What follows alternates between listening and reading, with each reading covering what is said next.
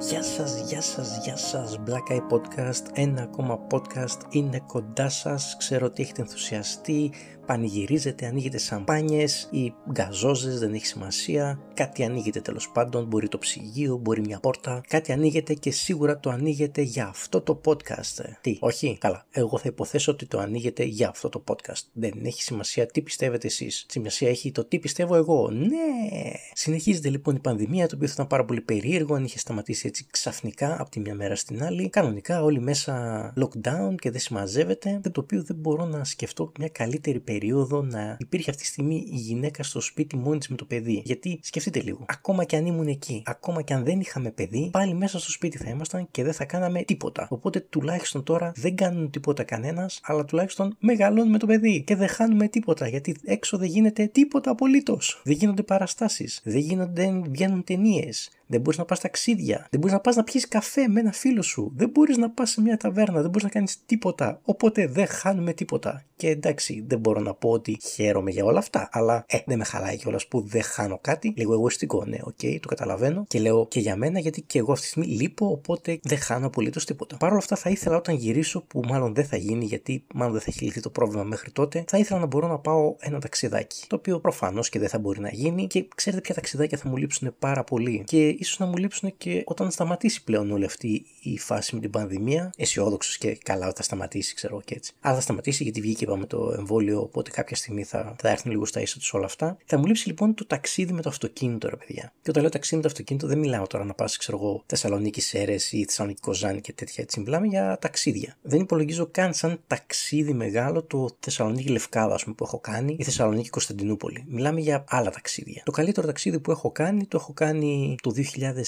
2007 και ήταν ένα Eurotrip που είχα κάνει με δύο άλλους φίλους μου. Είχαμε κάνει 14 μέρες, είχαμε γυρίσει 11 χώρες, πάρα πολύ ωραία εμπειρία, εκπληκτική με το αυτοκίνητο το δικό μου, εγώ οδηγός, γιατί μου αρέσει πάρα πολύ να οδηγάω. Είχαμε γυρίσει, είχαμε πάει Ιταλία, λίγο Γαλλία, Ελβετία, Βέλγιο, Γερμανία, Τσεχία, Αυστρία, Λουξεμβούργο, Μονακό, ξανά Ιταλία και πίσω. Πάρα πολύ ωραία εμπειρία. Μια πολύ κακιά οδηγική εμπειρία όμως ήταν όταν πήγα στη Γερμανία σε άλλο διαφορετικό ταξίδι. Γιατί εκεί δεν είχα το δικό μου αυτοκίνητο. Εκεί είχα πάει σαν φιλοξενούμενος ήμουν στον αδερφό μου, ο οποίος δουλεύει εκεί στη Γερμανία και μου είπε ότι έχει αυτοκίνητο και θα μπορέσω να πάω και να κυκλοφορήσω τόσο ώστε να μπορώ να δω και άλλα μέρη. Γιατί έφτασα σε ένα σχετικά μικρό χωριό, θα το έλεγα πολύ. Ο αδερφός μου, ο οποίος θα μιλήσουμε για αυτόν κάποια άλλη στιγμή, ίσως θα δούμε, δεν είναι και το πιο έμπιστο άτομο του σύμπαντος. Οπότε όταν μου είπε ότι έχει αυτοκίνητο και μου έδειξε και φωτογραφία, είπα: OK, okay, εντάξει, γίνεται. Δεν ήταν και κανένα Lamborghini, ένα απλό αυτοκινητάκι. Βέβαια, τη μέρα που πήγα εκεί μου είπε ότι αυτός που του το έδωσε το χρειάστηκε και επειδή δεν του είχε δώσει ακόμα όλα τα λεφτά για το αυτοκίνητο ο αδερφός μου, του το έδωσε πίσω για να μπορέσει να κάνει τη δουλειά του. Χμ, καθόλου ύποπτο θα υποθέσετε κι εσείς. Παρ' όλα αυτά δεν έχει πολύ σημασία γιατί είχαμε πάλι ένα αυτοκίνητο, αυτό το αυτοκίνητο της δουλειάς. Τώρα αυτό ήταν ένα Opel Kadett του 90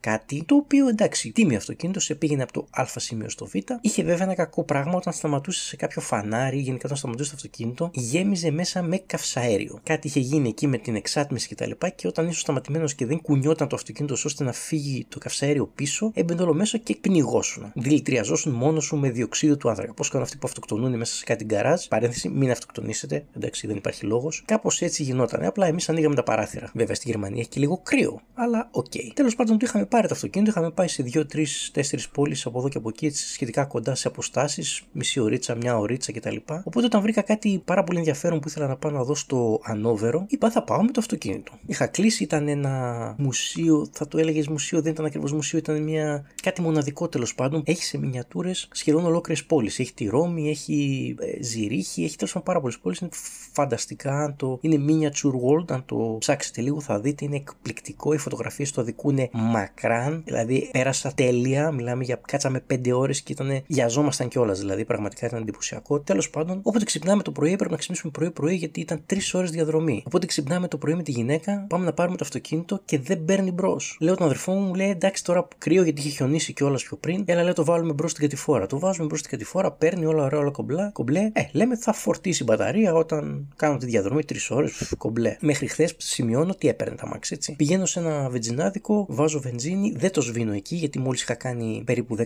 χιλιόμετρα, βάζω βενζίνη και ξεκινάω ξεκινάω. Στη διαδρομή όλα ωραία, όλα καλά και φτάνω στο προορισμό μου. Εκεί λοιπόν που έχω φτάσει στον προορισμό μου, το σβήνω και λέω κάτσε να δω τι φάση. Παίρνει τώρα. Λέω τόση ώρα που κάναμε, λογικά θα ξαναπάρει. Πάω να βάλω μπρος και κάνει κλοκ και δεν ανάβει τίποτα ρε. Ούτε λαμπάκι. Λέω ότι γαμήσαμε. Πάει μπαταρία. Λέω δεν πειράζει. Θα πάρω ένα τηλέφωνο την οδική να έρθει να μου αλλάξει την μπαταρία. Ας πληρώσουμε μια μπαταρία. OK. Okay. Δεν βρίσκω στα χαρτιά της ασφάλειας πουθενά τηλέφωνο, κάτι, οτιδήποτε. Παίρνω τηλέφωνο τον αδερφό μου, του λέω ε, πες μου λίγο το τηλέφωνο της ασφάλειας που έχεις ε, για να φέρω την οδική. Και τι μου απαντάει; Δεν έχουμε οδική. Τι εννοείται δεν έχει οδική; Είναι ένα αμάξι του 1993 με 1993 προβλήματα. Υπάρχει 99% πιθανότητα να σε αφήσει σε οποιαδήποτε στιγμή της ημέρας. Το χρησιμοποιείτε για τη δουλειά, υποτίθεται. Τι θα πει δεν έχετε οδική; Και άμα μείνει, τι θα κάνετε; Δεν έχετε άλλο αυτοκίνητο. Ε, λέει δεν έχουμε τώρα και τι να κάνουμε; Αλήθεια, και εγώ τι θα κάνω; Είμαι τρεις ώρες μακριά, μόνος μου σε ένα λιμάνι στο Αμβούργο. Δεν είμαι καν μέσα στην πόλη να πάω να ψάξω ένα κατάστημα να πάρω μια μπαταρία να φέρω. Μπαίνω μέσα στο Ιντερνετ. Ευτυχώς τότε ήταν που τα δεδομένα ήταν ελεύθερα στην Ευρωπαϊκή Ένωση και είχα Ιντερνετ. Αλλά παρόλα αυτά μπαίνουμε στο Ιντερνετ και δεν υπάρχει πουθενά κατάστημα με μπαταρία ή τουλάχιστον όχι σε απόσταση, ξέρω εγώ, 2 χιλιόμετρων. Τι θα κάνω, πάω με τα πόδια να το πάρω; Ψάχνω ταξί, δεν βρίσκω ταξί, δεν υπάρχει πουθενά ταξί εκεί στο λιμάνι. Μήπως κάποιος ταξιτζής ξέρει να μου φέρει μια μπαταρία; Μιλάω με τον τύπο στο πάρκινγκ, μου λέει φιλαράκι, δεν, δεν ξέρω κανέναν τέτοιο. Δηλαδή αλήθεια ρε παιδιά, αλήθεια, δηλαδή δεν υπάρχει ένας άνθρωπος να ξέρει ένα τηλέφωνο ή να μπορεί να βρει ένα τηλέφωνο από κάποιον να μου φέρει μια μπαταρία. Δηλαδή τη στάνταρ στη Θεσσαλονίκη δεν την ξέρει κανένας. Δεν υπάρχει στάνταρ δηλαδή αντίστοιχη στο Αμβούργο. Να πάρεις τηλέφωνο να έρθει να σου φέρει μια μπαταρία, να στη βάλει, να τον πληρώσει, τελειώνει η ιστορία αυτή. Τέλος πάντων, παρόλα αυτά δεν μπορούσα η αλήθεια να ασχοληθώ και πάρα πολύ γιατί λέω εντάξει θα χάσουμε τώρα την κράτηση που έχουμε κάνει. Γιατί ήταν κράτηση με συγκεκριμένες ώρες που έπρεπε να μπει σε, αυτή το, σε αυτό το μουσείο. Μουσείο δεν νιώθω ότι δεν είναι το εξηγώ ακριβώς, αλλά τέλος πάντων. Μπείτε και δείτε. Miniature World στο Αμβούργο. Μπαίνουμε μέσα λοιπόν με τη γυναίκα, περνάμε υπέροχα, ήταν καταπληκτικά. Μιλάμε εντάξει, δεν μπορώ να εξηγήσω πόσο ωραία ήταν. Και όπως τελειώνουμε, βγαίνουμε έξω, έχει νυχτώσει πλέον γιατί ήταν μεσημεριανό απογευματινό το όλο πράγμα. Έχει χιονίσει, εντάξει, έχει ρίξει περίπου μία-μία μισή παλάμη χιόνι. Βγαίνω έξω στο πάρκινγκ. Το πάρκινγκ είναι άδειο. Ο τύπος που ήταν εκεί για το πάρκινγκ, υπεύθυνος που έπρεπε να τον πληρώσω κιόλας γιατί είχα αφήσει τα μάξι 5,5 ώρες και ήταν με πληρωμή, δεν υπήρχε. Δεν ήταν εκεί. Το κουβούκλιο ήταν κλειστό. Η μπάρα ήταν σηκωμένη. Κανένα άλλο αμάξι μες στο πάρκινγκ. Μόνο το δικό μου. Βγαίνω έξω, υπάρχει νέκρα, ψοφόκριο και έχω κάτι πρέπει να κάνω τώρα. Εννοείται πως το αμάξι συνεχίζει να μπαίνει μπροστά. Δηλαδή δεν ήταν ότι φόρτισε από το χιόνι, μετέτρεψε, ξέρω εγώ, το κρύο σε θερμική ενέργεια και φόρτισε μια μπαταρία που είναι νεκρή. Έτσι προφανώς και τα μάξι συνεχίζει και δεν παίρνει. Και λέω τώρα τι κάνω; Σε μια φάση βλέπω έξω στο δρόμο ένα άλλο αυτοκίνητο το οποίο δουλεύει και είναι ένας τύπος ο οποίος καθαρίζει τα τζάμια του από το χιόνι και είναι έτοιμος να φύγει. Όπα, λέω εδώ είμαστε. Πετάω μέχρι εκεί, μεταξύ έχω κουκούλα που καλύπτει όλο το πρόσωπό μου. Είμαι φορτωμένος μέχρι πάνω με σκουφιά και τέτοια. Σκοτάδι και τον πλησιάζω αθόρυβα. Του λέω, Excuse me, sir, τρομάζει σαν δαίμονας. Σου λέει ποιος είναι αυτός, πώς ήρθε. Με κοιτάει πάρα πολύ περίεργα. Ένα παλικάρι 30-31 χρονών και τι το ρωτάω, ρε φίλο Θεόφοβο. Αντί να το πω το πρόβλημά μου κατευθείαν, το ρωτάω, Συγγνώμη, φίλε μου, μη είσαι μόνος μέσα στ' αμάξι. Το οποίο πείτε ότι είστε εσείς. Και εκεί που καθαρίζει τα τζάμι έρχεται ένας τύπος κοντός. Ναι, OK, okay, αλλά και κοντοί μπορεί να έχουν πιστόλι μαχαίρι. Δεν αλλάζει το γεγονός ότι μπορεί να σε κάνει ζημιά. Είναι όπως τα τσιουάουα που τα βλέπεις ότι είναι κοντά, αλλά είναι απειλητικά. Λες, μπορεί να πεταχτεί και να με δαγκώσει στην καροτίδα. Δεν ξέρεις. Και να έρθει λοιπόν αυτός ο τύπος και να σας πει, να σας ρωτήσει αν είστε μόνος στο αυτοκίνητο.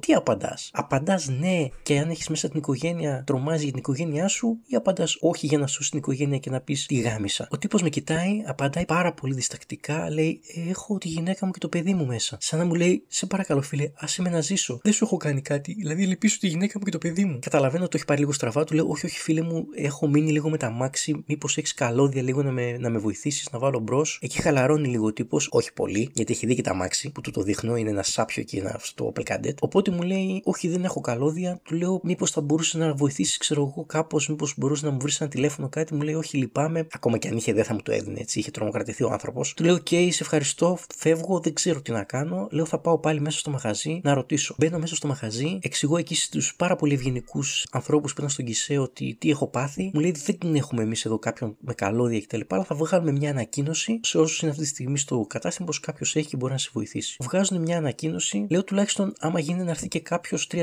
άτομα να σμπρώξουμε το αυτοκίνητο να πάρει, ρε παιδί μου, έστω έτσι. Γιατί ευτυχώς είναι παλιό το αυτοκίνητο και θα πάρει. Εκείνη τη στιγμή περνάνε δύο λεπτά και έρχεται ένας τύπος μεγάλο αλάνι. Είναι αυτός και τρεις γυναίκες. Έρχεται μου λέει, φίλε μου, εσύ αυτός με τα αμάξι. Του λέω ναι, εμφανώς αγχωμένος εγώ γιατί δεν ξέρω τι θα κάνω. Μου λέει, έλα πάμε. Του λέω, έχεις καλωδία. Μου λέει, όχι. Λέει, το σμπρώξουμε. Ε, του λέω, είμαστε λίγοι. Να περιμένουμε κανένα ακόμα. Μου λέει, πάμε. Του λέω, OK. Okay. Κατεβαίνουμε κάτω. Εκείνη την ώρα που κατεβαίνουμε, βλέπω ότι είμαστε λίγοι γιατί είμαστε εγώ αυτός και η γυναίκα δεν μπορεί να σμπρώξει και πολύ γυναίκα, τέλος πάντων. Εκεί που κατεβαίνουμε, βρίσκω άλλον έναν τύπο ο οποίος ήταν όρθιος πίσω από ένα πεζούλι, έτσι ψηλό, περίπου στο ένα μέτρο. Με το που τον βλέπω αυτό ήταν και νεαρός, λέω Πα εδώ είμαστε, σε έχω φίλε. Πάω, δεν το αφήνω πολλά περιθώρια να σκεφτεί. Του λέω φιλαράκι, έλα λίγο, είμαστε εδώ, εδώ στο πάρκινγκ, λίγο να σμπρώξεις σε παρακαλώ, δεν μπαίνει μπροστά τ' αμάξι. Κοιτάει βέβαια και τον άλλο που ήταν από πίσω, οπότε σου λέει εντάξει, δεν κινδυνεύω, αλλά με το που του πλησιάζουν και αυτός με τη γυναίκα του και το παιδί του. Ένα πολύ μικρό παιδάκι. Λέω τι διάολο ρε πούστη. Εργένηδες δεν έχει αυτή η πόλη. Σκατά, όλοι με οικογένειες και παιδιά είναι. Δεν ήθελε και πάρα πολύ αυτός, αλλά τέλος πάντων να πω τώρα ότι ο ένας με το παιδάκι ήταν Ολλανδός και ο άλλος με τη γυναίκα και τις άλλες τύπησες ήταν Άγγλος. Μπαίνω μέσα στο αμάξι και αρχίζουν αυτοί οι δύο να σμπρώχνουν. Το μεταξύ μου λέει αυτός λέει κάτσε να βάλω λίγο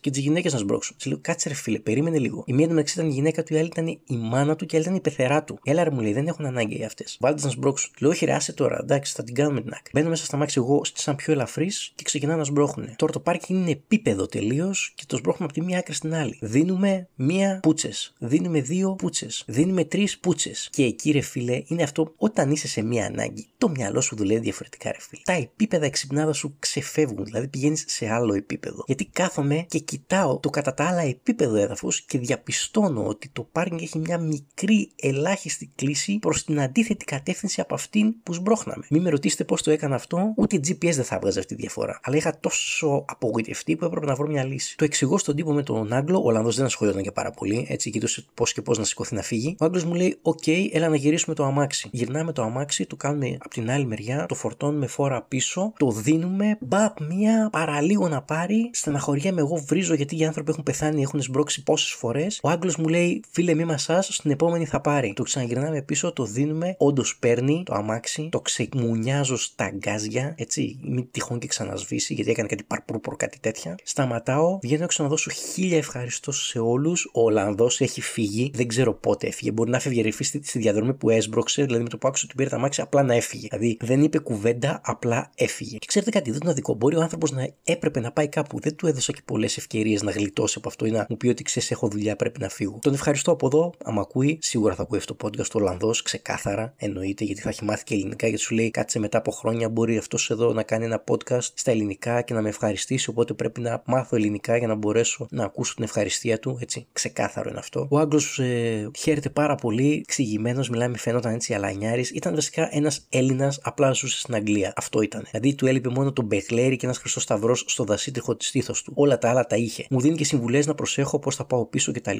Τον ευχαριστώ πάρα πολλές φορές και εγώ. Μπαίνω μέσα στα μάξι, γυρνάω πίσω. Έκανα μια διαδρομή τριών ωρών, την έκανα πέντε, γιατί το μεξί είχε χιονίσει. Το αμάξι δεν είχε λάστιχα ούτε για γιούχου. Συν ότι δεξιά-αριστερά μου έβλεπα κάτι τύπους Γερμανούς χωρίς αλυσίδες, χωρίς κάποιο λόγο να έχουν φύγει από το δρόμο, ενώ δεν είχε και τόσο πολύ χιόνι. Είχε για μένα που δεν είχα λάστιχα, αλλά έβλεπες κάτι αμάξια φοβερά να έχουν φύγει από το δρόμο. Οπότε αυτή η οδύσσιά μας τελείωσε, γύρισα με πίσω. Ήταν ό,τι πιο κουραστικό και αγχωτικό έχω κάνει, τα οποία έχω κάνει κι άλλα. Κάποια άλλη στιγμή θα τα πούμε, γιατί 14 μέρες Eurotrip δεν υπάρχει περίπτωση να μην έχουν συμβεί πράγματα με το αμάξι. Θα τα αναφέρουμε ίσως στο επόμενο επεισόδιο. Και όταν γύρισα πίσω λοιπόν, σκέφτηκα ότι κοίτα να δεις, ένας Έλληνας, ένας Άγγλος και ένας Γερμανός ήταν σε ένα πάρκινγκ και σμπρώχναν ένα αυτοκίνητο. Κάπως έτσι ξεκινάνε τα ανέκδοτα. Αυτό λοιπόν ήταν το podcast. Σήμερα είχαμε απλά μια ιστορία, δεν ήταν κάτι διαφορετικό και τα λέμε στο επόμενο.